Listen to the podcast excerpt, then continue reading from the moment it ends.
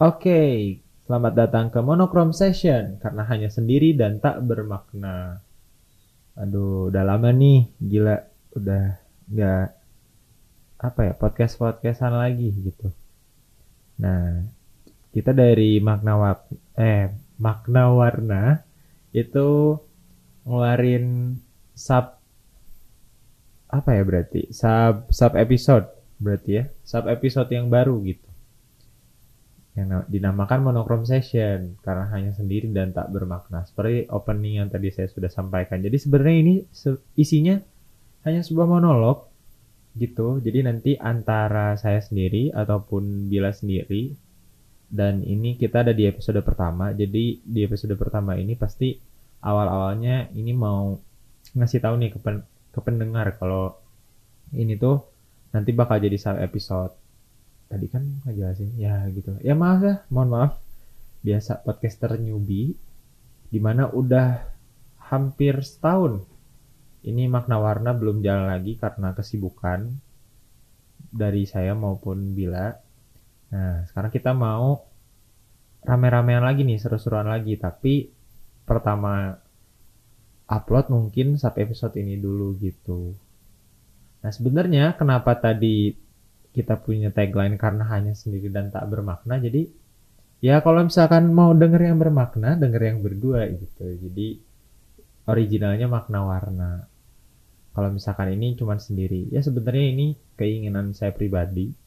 Karena saya itu orangnya sering banget ngebacot gitu. Cuman mungkin karena ngebacotnya itu tidak menghasilkan apa pun, nah kita bikinin podcast gitu dan ditambah kreativitas yang ada dari saya dan Bila dibikinlah sub episode ini gitu. Dan nanti juga gak akan saya terus yang ngisi sub episode ini bisa aja nanti Bila juga bakal ngisi gitu teman-teman. Nah kira-kira isinya apa? Ya isinya itu obrolan-obrolan tak bermakna sebenarnya. Dari episode yang mungkin nanti ada di cover ini pun ya bisa dilihat ya sungguh tak bermakna gitu.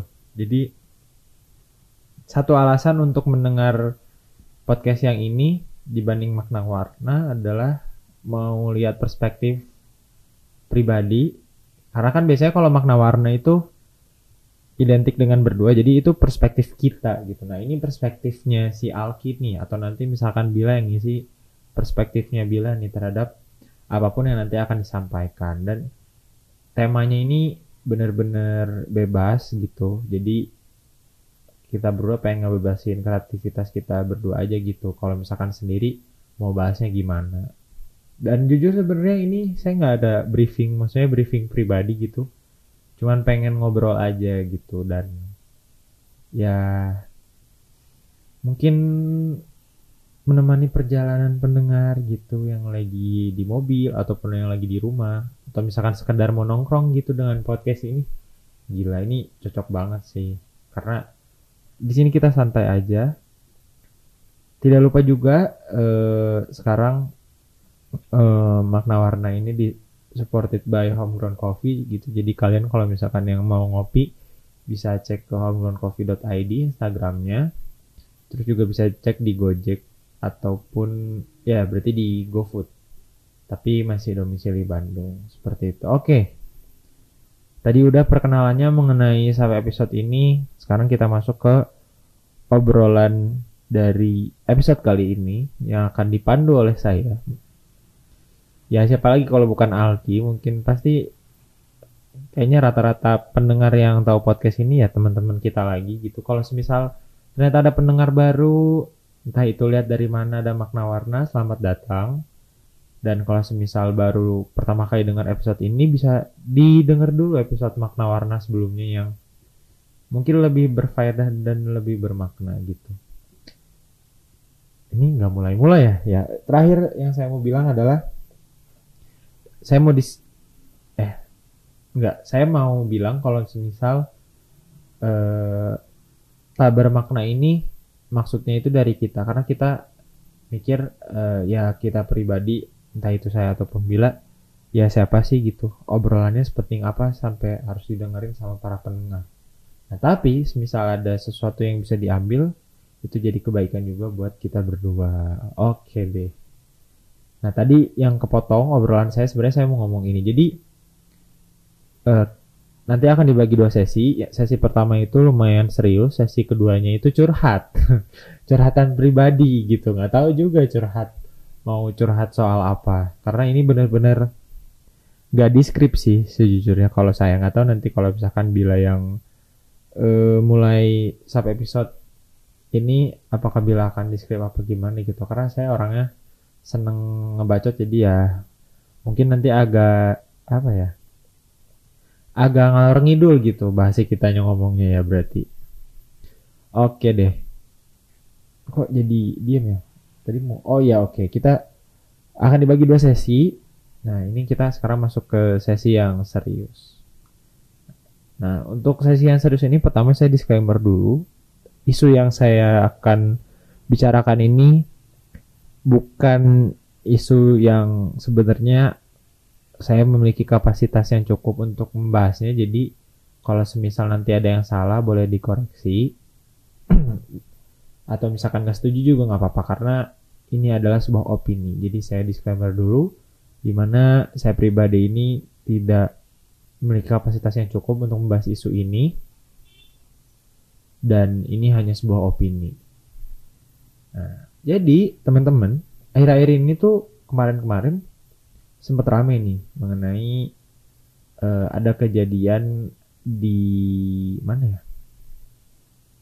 Di mana ya? Di di Jakarta kayaknya mengenai demo Nah, sebenarnya yang menjadi perhatian saya di sini adalah bukan mengenai isu yang kemarin hmm, ada kejadian uh, salah satu apa ya mungkin pengamat politik mungkin koreksi kalau misal saya salah itu ditonjokin apa digebukin kalau nggak salah. Nah ini sebenarnya saya bukan mau ngebahas itunya tapi ngebahas karena saya pribadi ini merupakan backgroundnya itu mahasiswa kedokteran. Nah, membahas mengenai dari perspektif seorang mahasiswa kedokteran gitu dalam menyikapi uh, isu ini. Nah, sebenarnya hmm, tepat kemarin sebelum apa tag podcast ini hari ini nah kemarin kemarin kemarin berarti ya kemarin ayo Aki mikir ya kemarin maksudnya ya kemarin itu saya mendapat sebaran di uh, chat di salah satu apa ya aplikasi chat berarti mengenai hmm, adanya ajakan untuk atau uh, dari apa ya dari BEM mahasiswa universitas itu ada ajakan untuk uh, mengikuti demo. Demo iya di mana waktu pertama kali saya dapat sebaran itu saya belum tahu sebenarnya yang mau dibahas itu apa gitu yang mau diangkat apa. Dan kebetulan sebenarnya saya juga bukan orang yang aktif gitu dalam hal politik karena sebenarnya untuk politik itu baru saya hmm, apa ya baru saya coba melek politik itu baru akhir-akhir ini mungkin sekitar waktu menuju umur 20 tahun gitu karena mungkin hmm, kenapa ya? Ya alasan paling pertama sih orang tua saya selalu menekankan bahwa uh, kita itu harus melek politik karena karena politik ini identik dengan pemerintah jadi ada beberapa hal dalam hidup kita yang itu berhubungan dengan pemerintah tentunya. Nah salah satunya itu kita bisa lihat dan kita bisa rasakan itu melalui mengamati atau sekedar mengetahui mengenai politik di negara kita sendiri. Ataupun seperti saya, saya mengikuti salah satu organisasi non-profit di perkuliahan saya dan itu merupakan bentuk dari berpolitik sebenarnya berorganisasi itu. Kalau saya tidak salah. Nah, kita coba ini aja kali kita lihat ya Bentar, kita sambil browsing-browsing sebenarnya kemarin apa yang mau dibahas di demo tersebut. Karena jujur sebenarnya ini saya juga belum tahu dan sebenarnya demonya udah kemarin kalau saya tidak salah jadi sudah lewat cuman nanti eh apa nanti saya akan mencoba untuk menyampaikan perspektif saya sendiri gitu. Dengan latar belakang saya sebagai mahasiswa kedokteran. Namun ini lebih ke sayanya ya. Cuman alasannya itu karena saya mahasiswa kedokteran. Nah kalau dilansir nih dari tribunnews.com selama ini tuh demo ini ternyata memiliki 18 tuntutan. Jadi aksi demo ini alasannya itu untuk menyampaikan ini menurut tribunnews.com ya. Untuk menyampaikan 18 tuntutan BEM SI yang belum terjawab dan ada empat tuntutan baru. Kita coba lihat ya tuntutannya ini apa aja. Karena sejujurnya ya sambil kita browsing, karena sejujurnya sebagai mahasiswa kedokteran untuk terpapar mengenai politik ini atau beberapa isu mengenai politik di negara ini menurut saya itu kurang. Maaf tadi ada notif ya? Hmm. ya kurang gitu. Maksudnya karena ya seperti yang mungkin halayak orang tahu kita sibuk mungkin mungkin ya ini tidak semua mahasiswa kedokteran sibuk terus banyak sekali yang harus dipelajari karena kita mempelajari manusia seutuhnya tapi yang berhubungan dengan kesehatan. Ataupun mungkin ada yang belajar makhluk hidup yang lainnya gitu di bidang kesehatan yang pasti. Jadi jarang untuk kita terpapar mengenai beberapa isu-isu politik gitu biasanya ini hanya menjadi sekedar obrolan tongkrongan dan mungkin mayoritas digandrungi oleh laki-laki untuk membicarakan mengenai ini. Nah, walaupun tidak menutup kemungkinan banyak juga para perempuan yang apa ya membahas ini karena ternyata hmm, makin ke sini makin banyak perempuan yang berani untuk bersuara dan berani menjadi pemimpin gitu. Apalagi di lingkungan saya di kedokteran karena mungkin minim uh, atau tidak banyak populasi cowok atau laki-laki jadi kebanyakan perempuan. Nah ternyata perempuannya itu berani-berani dan saya sangat mengapresiasi gitu. Bahkan ada yang menjadi ketua hima ataupun dari yang paling kecil dari jadi menjadi ketua kelompok gitu gitu karena ya mungkin laki-lakinya malu-malu gitu termasuk saya kalau saya pribadi ya kadang saya males untuk mengatur itu saya kadang males gitu gimana gimana mood lah gitu kalau saya nah ini balik lagi nih ke daftar tuntutan yang tadi mau kita bahas yang pertama itu Oh, mendesak dan menuntun wakil rakyat agar mendengarkan dan menyampaikan aspirasi. Itu sudah pasti. Poin pertama itu. Yang kedua, ya mendesak dan menuntut wakil rakyat untuk menyebut aspirasi, lalu oh mendesak untuk menuntut wakil rakyat untuk tidak mengkhianati konstitusi negara dengan oh ini isu mengenai tiga periode dengan melakukan amandemen dan bersikap tegas menolak penundaan atau masa jabatan tiga periode. Tiga periode ya coba apa yang saya bisa tanggapi sebagai mahasiswa kedokteran mengenai tiga periode? Hmm, saya tidak dalam kapasitasnya, namun eh, makin ke sini mungkin karena pemerintahannya sudah apa ya, sudah akan memasuki babak final karena menurut konstitusi negara kan pemilu itu 2024 kemarin juga presiden kita sudah mengeluarkan statement pemilu itu akan dilaksanakan. Ini sayanya saya harus ingat karena eh bukan saya harus ingat, saya pasti ingat karena ini ber oh 14 Februari 2024. Benar gak ya? Ya. Karena banyak orang yang bilang oh ini hari Valentine gitu. Jadi ya 14 Februari 2024 presiden sudah menegaskan untuk tetap melakukan pemilu gitu. Namun ya sebelum-sebelumnya itu ada isu dari beberapa statement menteri atau dari beberapa orang, apalagi di media sosial mengenai tiga periode. Kalau misalkan tanggapan saya, ya kalau saya pribadi sih dari sepengetahuan saya ya mending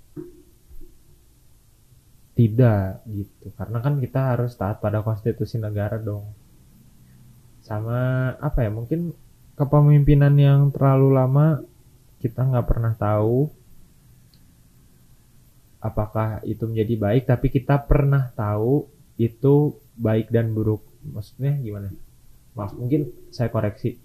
Kepemimpinan tiga periode atau kepemimpinan yang di apa ya dilanjutkan eh, diperpanjang maaf kita sudah pernah ada contohnya mengenai baik dan buruknya itu di zaman dulu gitu di sini saya tidak akan membahas lebih lanjut tapi mungkin Anda mengerti jadi di zaman dulu itu sempat ada perpanjangan dan masa jabatan hingga 32 tahun gitu. Dan saya bukan generasi yang me, apa ya mengalaminya jadi saya tidak tahu pasti.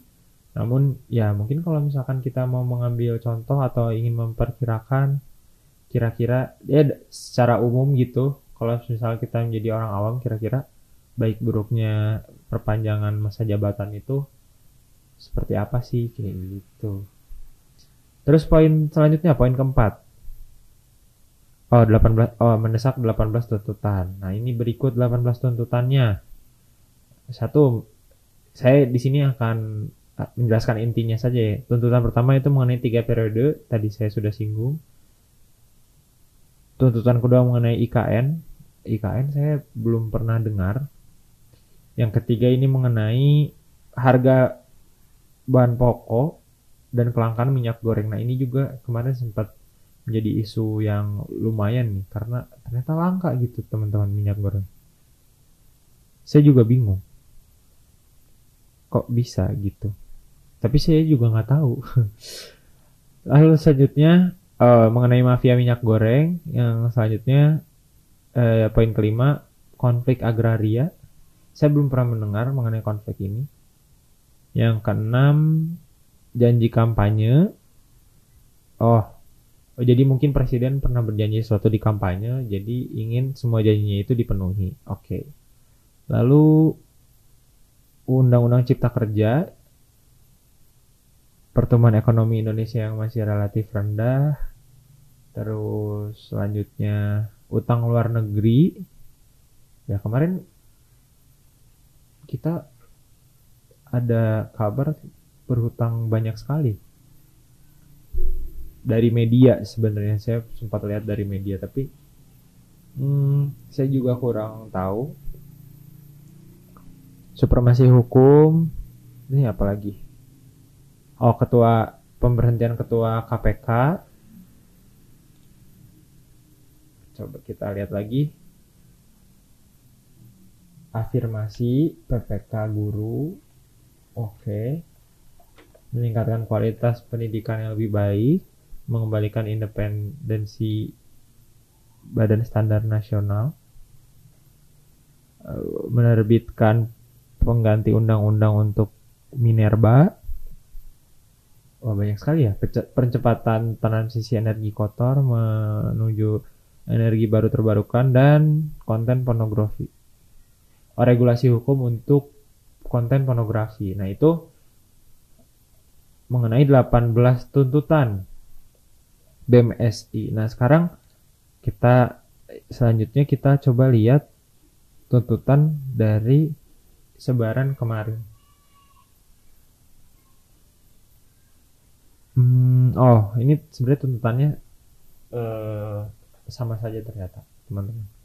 Ya maksudnya sebaran yang saya dapatkan di aplikasi chat gitu. Dari BEM di salah satu universitas. Ya universitas saya maksudnya. Saya tempat universitas tempat saya belajar. Kok saya saya nggak punya nggak punya universitas ya teman-teman. Nah dapat dilihat bahwa saya sendiri itu tidak terlalu menahu tidak tahu menahu mengenai beberapa isu yang disampaikan atau misalkan di, akan dibahas di dalam demo tersebut gitu. Nah, ini menariknya yang mau saya garis bawahi gini. Menurut saya ketika kita sebagai orang atau sebagai mahasiswa untuk mengikuti sebuah apa ya, sebuah entah itu acara apalagi seperti demo gitu. Apa ya enggak bukan acara. Kita sebagai mahasiswa dalam berpartisipasi dalam sebuah kegiatan. Yang kegiatan ini tuh berhubungan dengan mm, beberapa isu politik. Nah dari kacamata saya bahkan saya sebagai mahasiswa kedokteran yang tadi terbukti itu bukan kapasitas saya juga. Terus juga ada beberapa isu yang belum pernah saya dengar. Sekali saya dengar isu itu dari media sosial gitu. Mungkin media sosialnya pun tidak terpercaya. Dari ataupun dari pemberitaan. Yang kita tahu bahwa ya pemberitaan sekarang kadang dibesar-besarkan. Namun balik lagi menurut saya sebagai mahasiswa ketika kita ingin mengikuti sebuah kegiatan yang berhubungan dengan isu politik itu patut sekali untuk kita memeriksa bahkan membaca mengenai apa yang akan dibahas atau apa, yang dipermasalahkan. Baru kita eh, apa ikut atau baru kita misalkan ada sebuah demo baru kita turun. Gitu karena akan jauh lebih baik menurut saya ketika kita tahu sehingga nantinya pada saat berkegiatan kita bisa memposisikan diri kita itu ingin seperti apa atau berpihak kepada siapa. Karena kan dalam menyikapi sebuah hal itu akan ad, akan selalu ada dua perspektif gitu. Karena kan kalau semisal ternyata nih ya ada gitu satu orang ikut demo tapi dia sebelumnya belum pernah tahu mengenai isunya dia hanya mendengarkan di orasi, ya oke, semisal orasinya itu bagus, dia bisa apa ya? merangkum inti dari apa yang akan disampaikan dari sebuah permasalahan yang dihadapi oleh negara kita. Itu kalau semisal orasinya bagus dan bisa meringkas gitu kan. Karena ini dari dari dari tuntutan yang ada di surat kabar yang saya baca aja udah 18 tuntutan dan tiap tuntutannya itu menurut saya mungkin bahasannya akan panjang sekali gitu. Dan semisal orasinya bagus dan langsung dapat mengerti di tempat ketika demo, itu aman. Yang berbahaya adalah ketika kita nggak ngerti apa-apa. Apalagi ternyata kita memiliki perspektif yang berbeda. Nah itu. Nah sebenarnya saya kurang tahu mengenai eh, apa penyelenggaraan demo seperti ini itu apakah secara mendadak atau ini kayak seminggu sebelum gitu. Nah, kalau semisal dari sebaran di lingkungan universitas saya, itu saya sih sejujurnya baru dapat sebarannya itu uh, kemarin dan demonya langsung dilaksanakan hari itu juga. Walaupun ada beberapa penyuluhan mengenai apa yang akan diangkat gitu, isu yang diangkat pada demonya, namun menurut saya ini hanya poin-poin saja gitu dari yang dijelaskan. Nah, sebenarnya ini hanya hanya sebuah ide sih, mungkin ya. Ini hanya sebuah ide dari saya dan saya juga ini opini saya gitu. Mungkin nanti lagi kalau misal ada sebuah penyelenggaraan kegiatan yang apa ya yang berhubungan dengan isu politik entah itu demo, entah itu seremonial sesuatu atau pengesahan apa, lalu uh, mahasiswa itu dilibatkan atau ya apa pun itulah. Saya rasa seminggu sebelumnya bisa dikabarin terlebih apa? Seminggu sebelumnya bisa dilakukan penyuluhan terlebih dahulu gitu, biar nanti orang-orang yang ikut kegiatan ini tuh dia tuh mengerti mengenai isu yang diangkat. Nah, apalagi uh, di lingkungan saya itu ada beberapa yang uh, mengikuti demo ini, namun menurut saya tidak memiliki kapasitas yang cukup gitu untuk mengerti apa yang diangkat. Nah itu sebenarnya yang berbahaya. Apalagi kalau semisal ikut kegiatan seperti ini, ya maksud saya itu mungkin yang saya sedang bahas ini demo hanya untuk keperluan sosial media. Karena ya mungkin di zaman sekarang itu sosial media itu segalanya. Dan bisa apa ya membentuk sebuah karakter yang ingin dilihat oleh publik gitu. Ya bagus sih gitu bagus. Dan saya pun salut gitu. Karena kan eh, kadang untuk orang ikut demo aja mikir-mikir. Nah ini tuh nggak mikir. Walaupun ya dia ngejarnya untuk konten misal ada ya. Misal ada gitu yang ngejar untuk konten. Ya tapi kan itu perlu perjuangan juga dong. Ya nggak? Bener nggak teman-teman pendengar? Perjuangannya tuh dalam arti ya ya walaupun cuma buat konten mungkin karena peraturan yang ketat pada oh, ah, pada saat di lapangan jadi dia bener-bener harus ikut dari awal sampai akhir gitu. Panas-panasan. Kita juga di sisi lain harus mengapresiasi mengenai itu tapi alangkah lebih baiknya. Jika tujuannya itu bukan itu gitu. Tapi membantu agar aspirasi dari mahasiswa yang mewakili masyarakat ini didengar. Karena banyak sekali sebaran di media sosial sekarang yang kita tuh bingung ini yang benar itu yang mana gitu nah kekurangannya orang-orang di kita itu ya budaya literasi kita tidak sebagus di negara lain.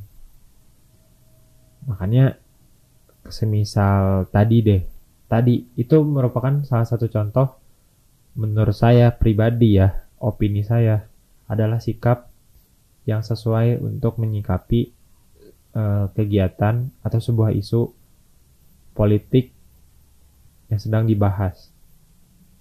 Yang pertama yang tadi saya lakukan adalah ini demo so, ini demo mengenai apa? Saya coba cari. Ternyata ini demo mengenai e, mahasiswa yang ingin menyampaikan 18 tuntutan. Dari beberapa dari 18 tuntutan hanya beberapa yang saya pernah dengar isunya dan juga itu saya dengarnya bukan dari sebuah kajian atau dari sebuah kuliah atau dari sebuah webinar gitu. Dan saya langsung e, mendikte diri saya bahwa saya tidak kapasitas tidak berkapasitas dalam ini. Tapi saya mendukung apa yang dilakukan mahasiswa di luar sana. Gitu. Oke mungkin sisi buruknya dari apa yang saya lakukan saya tidak mengikuti. Namun sisi baiknya adalah saya tidak menjadi orang-orang menjadi orang yang mengikuti tanpa tahu maksud dan tujuannya itu apa gitu. Malah contohnya yang kemarin dan untungnya ya dan untungnya ini itu tidak dilakukan oleh mahasiswa. Mengenai ya yang sempat tadi di awal banget saya singgung pengeroyokan salah satu pengamat politik kalau saya tidak salah. Gitu. Kan jadinya isu dari atau aspirasi atau tema demo yang harusnya itu bisa disorot oleh beberapa media itu terangkat dan mungkin menjadi viral gitu. Oh ini mahasiswa ingin menyampaikan aspirasi ini malah. Yang terangkatnya pengeroyokan tadi yang kedua nih ya yang kedua berhubungan dari yang saya tadi panjang bahas mengenai beberapa mahasiswa ya yang menjadikan demo ini adalah sebuah konten. Memakai spanduk yang tidak berhubungan dengan isu yang diangkat ataupun sibuk sekali untuk apa melakukan dokumentasi hanya untuk keperluan pribadi gitu. Nah itu yang saya sangat sayangkan. Seperti itu. Dan yang terakhir, hmm, mungkin karena saya di sini ber apa ya berbicara dari perspektif saya apalagi saya sendiri sebagai mahasiswa kedokteran yang dari tadi saya bahas untuk menyikapi sesuatu kita perlu tahu benar-benar tahu dalamnya itu seperti apa biar nanti kita tahu cara kita bersikap dan kita tahu kita memposisikan diri kita itu di pihak mana ataupun sebagai apa. Karena nantinya kita tidak akan dipengaruhi oleh siapa pun gitu. Jadi kita berdiri karena diri kita sendiri untuk membela apa yang kita memang percayai bahwa itu benar ataupun itu sesuai dengan apa yang apa ya apa apa yang kita telah ketahui gitu. Gitu. Jadi ya sebenarnya ini hanya sebuah keluh kesah saya mengenai saya sangat menyayangkan gitu. Beberapa kejadian kemarin walaupun saya pun mengapresiasi semua orang entah itu yang hanya melakukan konten lah atau yang emang beneran ingin menyampaikan aspirasi yang turun. Karena ini sedang bulan puasa, berarti ada beberapa teman kita di sana yang sedang berpuasa pastinya, panas-panasan mungkin gitu. Dan setidaknya mungkin untuk beberapa orang yang tadinya hanya ikut-ikutan bisa tahu lah. Sebenarnya di negara kita ini sedang terjadi permasalahan apa gitu. Ya. Mungkin kita lanjut saja itu tadi sedikit mengenai bahasa di sesi awal yang menurut saya penting gitu, yang menurut saya serius. Nah, sambil kita lanjut ke sesi selanjutnya, ini saya akan memutar sebuah lagu yang mungkin bisa menemani hari Anda saat ini, entah itu Anda mendengarkannya dalam keadaan apa pun, namun saya pasti mendoakan bahwa Anda sekarang dalam keadaan sehat karena ya di masa ini gitu karena masih pandemi saat itu segalanya dan saat itu merupakan prioritas yang paling utama. Oke. Okay. Selamat mendengarkan ini lagu semua orang pernah sakit hati dari Lomba Sihir. Stay tune dan tunggu sesi selanjutnya. Terima kasih.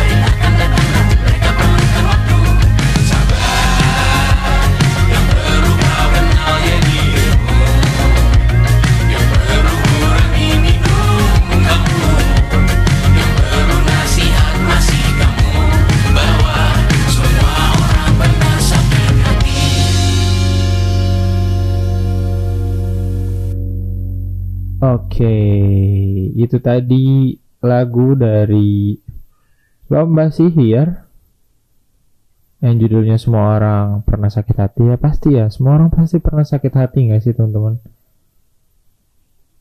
Nah lomba sihir ini adalah sebuah grup yang awalnya yang saya tahu hanya penyanyi laki-lakinya Hindia di mana pertama kali saya tahu Hindia atau yang biasanya dikenal dengan nama Baskara itu di uh, grup band Fish yang salah satu grup band yang dulu uh, saya dengarkan karena saya baru pertama kali melek politik malah dan banyak mengangkat isu-isu mengenai yang sudah terjadi lah salah satunya mengenai isu politik di negara kita gitu ya kita udah masuk ke sesi kedua ataupun mungkin sesi yang terakhir ya karena hmm, ternyata untuk membuat sebuah podcast monolog tanpa ada orang yang menemani itu sangat sulit.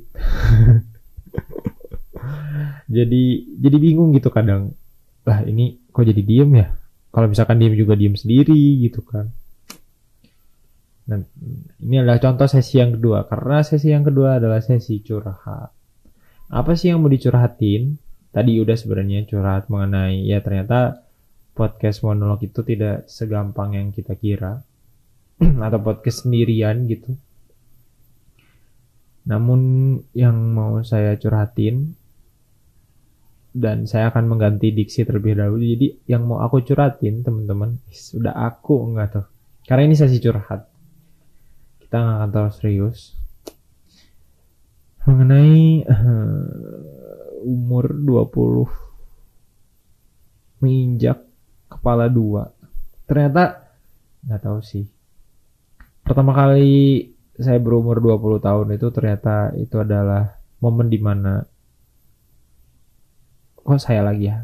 Ya berarti aku momen pertama kali aku berumur 20 atau aku berulang tahun ke 20 tahun itu merupakan keran atau pembuka keran masalah teman-teman ya Allah dan sebenarnya ini menjadi topik yang menarik gitu untuk dibahas. Tapi mungkin nanti aku mau bahas sama uh, partner aku, partner hidup aku gitu. Ya siapa lagi kalau misalkan bukan di makna warna yang original. Dan sebenarnya pengen nih denger cerita pendengar-pendengar di sini mengenai apa ya? Hmm, cerita beranjak umur 20 tahun gitu.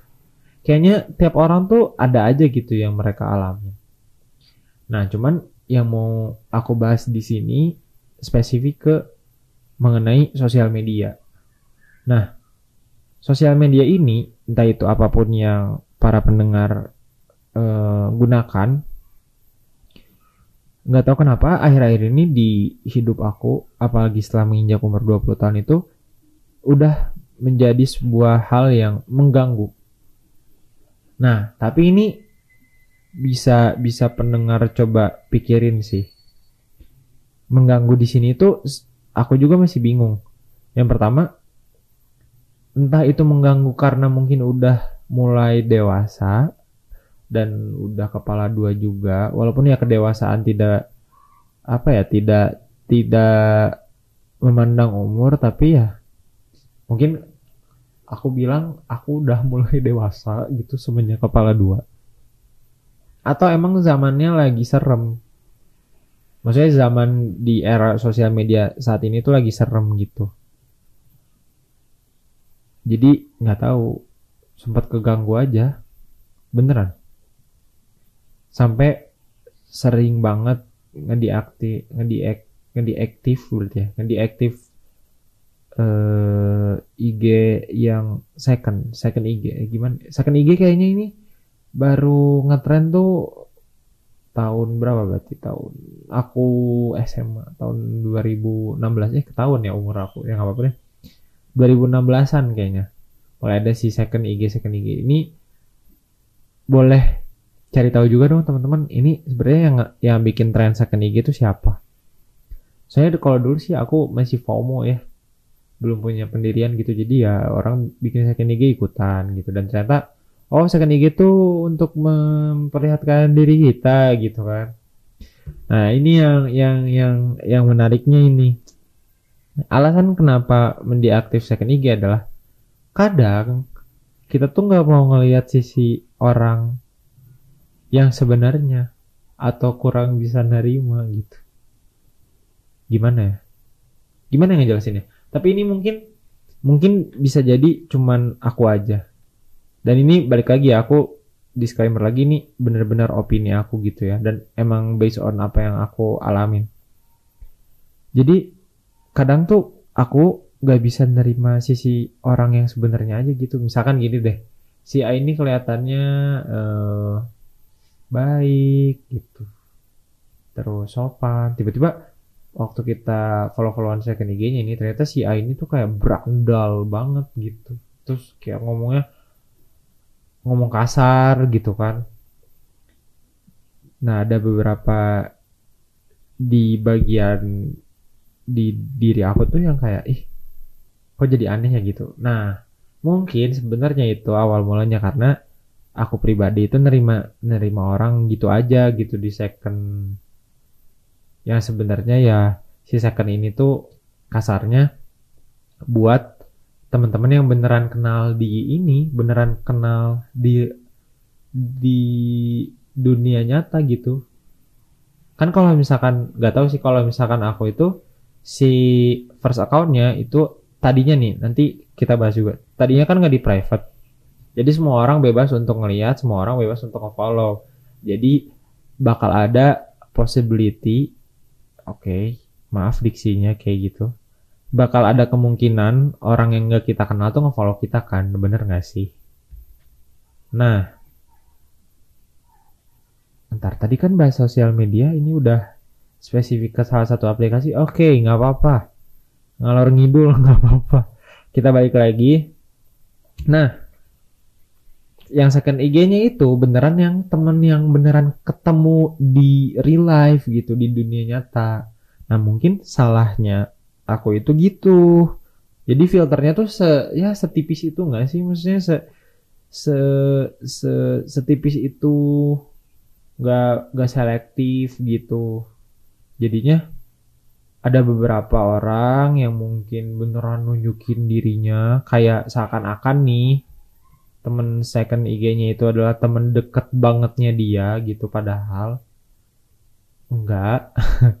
Jadinya dia kayak bebas gitu ngeliatin apa segala macem. Nah ternyata akhir-akhir ini mungkin ya waktu aku sudah beranjak ke umur 20 itu tiba-tiba kok kayak ngeganggu gitu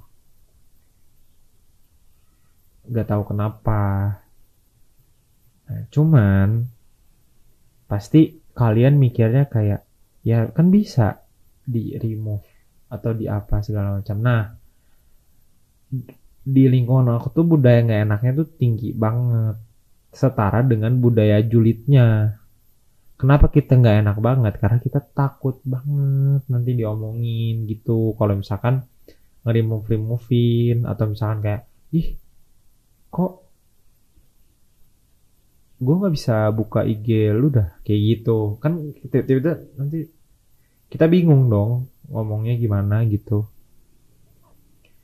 walaupun sebenarnya harusnya kita kan bisa ya nggak enakan dan ini sebenarnya salah satu hal dalam diri aku yang lagi aku belajar buat gak terlalu ah, jangan terlalu nggak enakan gitu cuman ya jalan pintasnya adalah untuk mendeaktif kalau misalkan ditanya gimana kehidupan setelah diaktifkan IG membaik, sejujurnya membaik. Bisa lebih fokus karena mungkin sering banget main IG ini gara-gara punya second IG gitu. Karena nggak tahu unik-unik aja kan. Maksudnya terlepas ada beberapa orang yang aku nggak suka dia ngeliatin sisi sebenarnya ada juga beberapa yang ternyata oh orangnya ternyata semenyenangkan itu ya atau seunik itu ya gitu. Jadi rame tuh buat nge-scroll atau buat ngeliatin story gitu kan.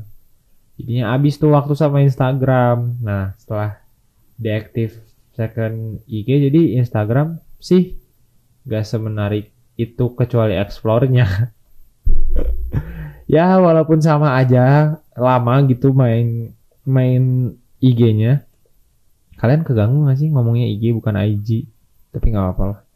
Yang apa tetap lama main IG-nya tapi yang nggak selama kalau misalkan main second IG karena main apa liatin explore iya liatin story iya liatin feed iya gitu. Nah kalau semisal ditanya membaik sih membaik. Cuman jadinya rasa keponya tinggi ketika ada orang yang ngomongin kayak eh si ini kemarin eh, ini kayak gini loh. Terus kayak lah kok gue nggak tahu sih? Iya kan itu di second IG lu. Emang nggak lihat? Lu nggak follow followan terus kayak oh iya gue nggak gue di IG gue kayak gitu.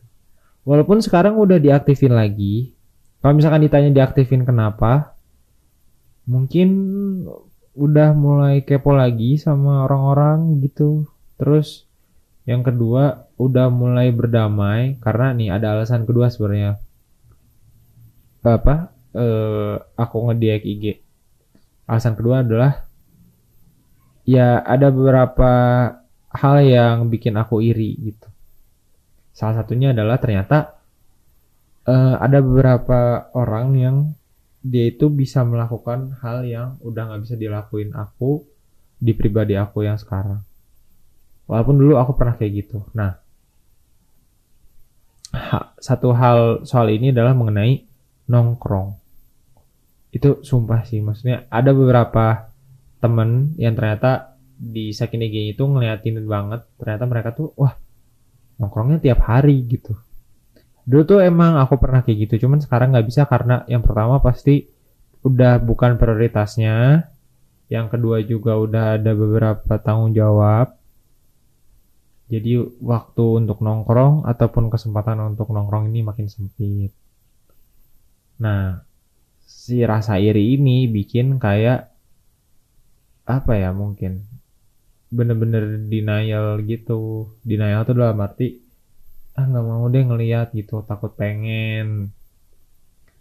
Kayak gitu. Mungkin apa ya bahasa bahasa gaul sekarangnya apa bahasa jakselnya gitu apa ya nggak tahu sih itu. Entah itu cancel culture enggak deh kayaknya atau ya pokoknya intinya nggak mau lihat lah gitu biar nggak biar nggak kegoda gitu. Karena mau kegoda juga nggak bisa dilakuin kan jadinya kita hanya bisa menangisi diri kita sendiri gitu. Nah dia mending sekali nggak dilihat. Walaupun sekarang udah berdamai soal itu. Oh udah lama juga ya kita nggak ah, apa ya tadi sampai mana? Oh ya. Ya soal itu gitu. Walaupun sebenarnya udah udah berdamai sih sekarang. Jadi udah mulai main second IG lagi. Nah ini keresahan selanjutnya dan mungkin ini yang terakhir gitu karena udah terlalu ngalor ngidul. Mengenai ya kadang orang ya nggak tahu sih serem aja sih sekarang mengenai komentar gitu atas suatu isu. Ini berhubungan dari sama sesi yang pertama ya. Atau ternyata ada beberapa orang yang menggunakan media sosial dengan jahatnya gitu ternyata dan ada maksud terselubung yang kadang kan susah ditebak gitu. Ketika orang menyampaikan A apakah dia ini berpatok sama A gitu? Apa emang maksudnya A? Kadang orang menyampaikan A tiba-tiba maksudnya B. Walaupun tidak menutup kemungkinan gitu di realita, di realita kehidupan atau di dunia nyata kita pun itu kayak gitu kan. Maksudnya ada beberapa orang yang kayak gitu. Tapi di media sosial tuh lebih nggak ketebak gitu. Dan sekarang tuh entah itu karena udah gede jadi concern soal keadaan atau emang keadaannya lagi serem banget. Kayak gitu. Ada sebuah penelitian bahwa TikTok itu bikin anak-anak kecil nantinya itu jadi orang yang nggak fokus. Karena mereka biasa untuk memperhatikan sesuatu dalam 15 detik dan konten itu atau hal itu berganti gitu selama jadi 15 detik ganti kan gitu kan kalau kita scroll TikTok apa scroll ganti scroll ganti which is eh which is tuh which is ini sebenarnya nggak apa-apa kalau semisal udah concern orang tuanya ataupun si anak yang make. Ini maksud aku tuh yang menjadi concern aku pribadi itu anak yang masih kecil ya. Jadi si penelitian ini mengenai anak yang masih kecil gitu. Takutnya nanti pas gedenya dia nggak bisa punya konsentrasi yang bagus karena terbiasa gitu. Terbiasa apa mengkonsumsi sebuah produk media sosial berupa konten selama 15 detik itu bergantian gitu selama 15 detik. Nah, itu tuh ternyata mempengaruhi secara tidak langsung. Mungkin kalian bisa cari penelitiannya. Dan ternyata ya sosial media punya efek yang se apa ya se, se, se menyeramkan itu gitu. Apalagi di zamannya sekarang udah makin gampang HP makin murah. Jadi so, apa ya orang yang memiliki sosial media ini udah bukan kalangan menengah ke atas lagi menengah ke bawah pun ada gitu nah balik lagi balik lagi nih balik lagi Kar karena orang kita itu banyak yang bilang kurang literasi, yang paling krusial adalah menengah ke bawah. Nah ini sebenarnya yang menjadi masalah di sosial media kadang. Ya tapi tidak menutup kemungkinan sih orang-orang dengan segala latar belakang itu bisa terlihat seperti orang yang kok gini banget ya gitu. Ya mungkin mungkin saya koreksi. Kayaknya Kayaknya enggak deh. Tadinya ini jujur teman-teman, tadi saya berpikir apakah karena kurang literasi gitu yang menengah ke bawah. Tapi yang kurang literasi juga kayaknya bukan yang menengah ke bawah doang. Bisa aja semua orang gitu. Ya mungkin lebih ke freedom of speech-nya gitu. Bahwa orang bisa melontarkan suatu hal di media sosial tanpa diketahui sebenarnya dia siapa gitu kan karena ada beberapa akun anonim ya yang sebenarnya ini yang aku curhatin itu sering banget diomongin orang tapi yang nggak tahu. Pengen aja ngomong. Karena ini keresahan aku akhir-akhir ini. Jadi selektif banget gitu. Dulu tuh kayaknya main sosial media tuh se se se, se apa ya se sebebas itu gitu. Follow siapa kayak lihat apa kayak sekarang tuh kayak mungkin karena referensinya udah banyak udah mulai dewasa juga jadi kayak aduh nggak deh nggak mau lihat yang gini gitu. Aduh kenapa sih orang ini kayak gini? Dan banyak hal yang jadi bertanya-tanya banyak waktu kita memikirkan orang lain. Itu sebenarnya. Ya. Maaf ya saya curhat marah-marah gitu. Nggak nggak apa nggak nggak marah sih sih. Cuman pada intinya pada intinya bijaklah bersosial media. Dan kalau semisal butuh waktu dan pengen rehat dari sosial media lakuin aja. Beneran, ini beneran. Ini sebuah testimoni dari orang yang sempat nge second IG dari bulan sekitar 3 atau 4 kurang lebih 3 sampai 4 bulan nih. Ini beneran testimoni based on my experience. Ini untuk menutup deh. Tiga keresahannya tadi yang pertama kadang ini soal second IG kan ya. Second IG ya walaupun mungkin ini keresahan yang bisa relate ke orang yang dia punya keresahan nggak di second IG doang bahkan di first IG-nya atau misalkan di first account di sosial media yang lain selain IG gitu mungkin ini bisa relate. Aku recap aja ya teman-teman. Tiga hal yang bikin aku di yang pertama itu adalah kadang kita nggak mau ngeliat sisi eh kadang aku kok kita sih kadang aku nggak mau ngeliat sisi orang yang sebenarnya ya kurang bisa aku terima. Yang kedua, kadang ada beberapa orang yang bikin aku iri. Bahkan ini jalan pintasnya adalah dengan menjauhkan semua orang-orang itu. Bukan dijauhin orangnya, tapi yang menjauhkan informasi berarti. Karena media sosial kan membagikan informasi. Jadi menjauhkan informasi mengenai itu biar nggak iri.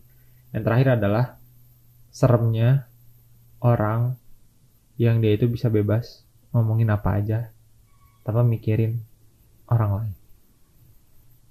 Yang bikin kita jadi mikirin orang itu gitu kan. Ini adalah tiga hal dan impactnya apa setelah aku coba rehat itu keadaan membaik terus nggak tahu bisa bisa lebih mikirin diri sendiri bisa lebih banyak waktu buat yang lain selain sosial media Dan yang terakhir ketika balik lagi Oh, oh udah dicat. Ketika balik lagi untuk pakai second IG jadi lebih nyaman aja gitu dan lebih berani gitu. Sekarang aku udah mulai beberapa ngerimuin orang-orang. Maaf ya teman-teman yang di sini dengar kerimu apa gimana. Bukannya saya nggak suka tapi tadi saya udah bilang alasannya. Oke. Mungkin kita tutup aja. Terima kasih yang udah dengerin uh, makna warna sub episode monochrome session karena hanya sendiri dan tak bermakna. Ya kalau misalkan ada maknanya atau ada baiknya boleh diambil. Terima kasih. Saya Alki. Izin pamit. Goodbye.